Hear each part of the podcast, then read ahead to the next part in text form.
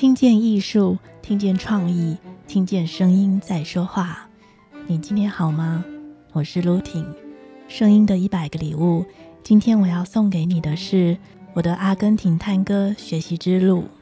我大概是在二零一七年开始学习阿根廷探戈，在那之前我曾经学过两年的 Salsa，不过后来因为舞伴不想学了。然后我对这些招式的变化也有些腻了，所以我就改成去钻研摄影的美学。后来过了两年之后，摄影课也告一段落，我一时之间不晓得要学什么。那刚好摄影教室再往前走两个街区，就是阿根廷探戈的教室，所以我就报名了探戈初级班。在第一堂课里，老师就讲重心，讲地板，讲连结。一直到 Level One 的最后一堂课，老师还是在强调基本功。这跟我在一开始学 Salsa 的时候真的很不一样，因为 Salsa 一开始就直接讲脚步、讲招式、讲怎么旋转，而我自己在学 Salsa 的过程是大概在中后期的个人课才开始学习 Salsa 两个人之间的手腕、手指跟手臂之间的连接。不过我内心那时候知道，连结才是我最想追求的，因为我曾经到国外参加过 Salsa 舞会，很多个场次下来，真正能令我感到印象深刻又特别的，是遇到一位墨西哥的舞者，我不知道他的名字，但是跟他跳起来感觉就是不太一样。所谓的连结，我感觉它很神秘，好像是一种无声的语言。它伴随着巧劲、音乐性、呼吸、汗水、当下的临时反应，还有两个人之间的合拍等等。这位墨西哥先生打破了 Salsa 的惯例，也就是一首歌只跟一个人跳。他那时候一连跟我跳了五首曲子，害我想要把他忘记都很难。也许这是一种棋逢对手的珍惜吧。在 Salsa 里。有些人技巧很好，有些人跳起来幽默有玩性，但这些都跟连结没有关系。连结的感觉，我有点难用言语来形容它。我那时候以为，也许这辈子就不会再遇到类似的舞者了。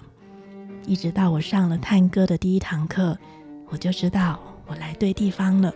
有人说，阿根廷探戈很适合比较个性比较内向、安静的人。因为它有点像是冥想，在跳舞的时候需要很强的专注力，这也难怪我有时候在潇洒舞会跳舞的时候，觉得自己有点格格不入。可是也有人说，阿根廷探戈是非常的精细微妙，要学上手需要花一段时间。那时候我心里想，好在我的潇洒基础功。也许可以平移转用，让我可以加快我探戈的学习曲线。可是没想到，它刚好是一把两面刃。因为 Salsa 的身体语言，把它放到探戈里面，就是一句话：太吵了。我那些不自觉的扭动与偏移，在探戈老师眼里都是需要校正的重点。这下可好了，我有一种被绑死、僵住的不自由感。那时候的我心里怀疑，我我这样学探戈，那我那些潇洒学的甩头啦、转头法啦，还有高速原地旋转五圈的绝招，不就没有用武之地了吗？难道从 Salsa 走向探戈是一种完全相反的方向吗？让我来举几个例子，比如说探戈是没有基本步的，而 Salsa 在每一个八拍，双方都踩在基本步上。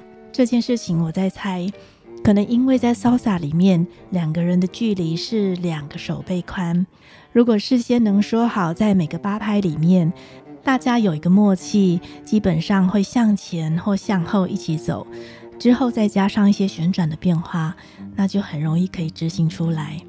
可是阿根廷探戈有点像爵士，因为两个人靠得很近，所以男生的右手。可以在女生左边背部的地方下一些指令，而男生的左手也可以传达一些复杂的资讯。还有最重要的，轴心的重力向女生传达启动的指令。这些身体语言让探戈不需要基本步就能够让两个人随音乐自由起舞。当然，探戈音乐的节奏跟 sasa 比起来变化也比较多。另外一个例子是在探戈里面很强调女生要收到男生的动作指令才跟着做动作。那另外还要保持上半身像天鹅一样平静，只能扭转下半身。在这个同时，还要把正轴心对准男生的中轴线。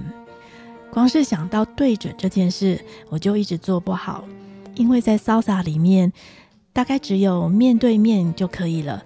它是一种比较开放的三百六十度旋转。可是安静的阿根廷探戈，似乎要我每分每秒都要像个锱铢必较的达人，对齐要对准，然后还要保持平稳。可是我潇洒跳起来那种热情奔放啊，根本从来没有管过你的鼻子是不是有对准我的下巴之类的。所以这种探戈的细线条，这种很细的这种精准的感觉，对我这种比较线条粗的人来说是有一点不适应。那我猜这种打掉重练的挣扎，跟那种完全没有舞蹈经验的白纸的那种感觉自己笨笨的，这两个的两边的痛苦应该都是一样的。不过我这个人就是越难的我就越爱挑战，所以后来我慢慢学探戈，到今年也是第五年了，我很开心，我当初的选择没有错。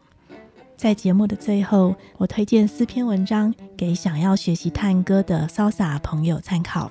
我会把文章的连接放在节目描述栏位里面，也会一同放在文章的最后。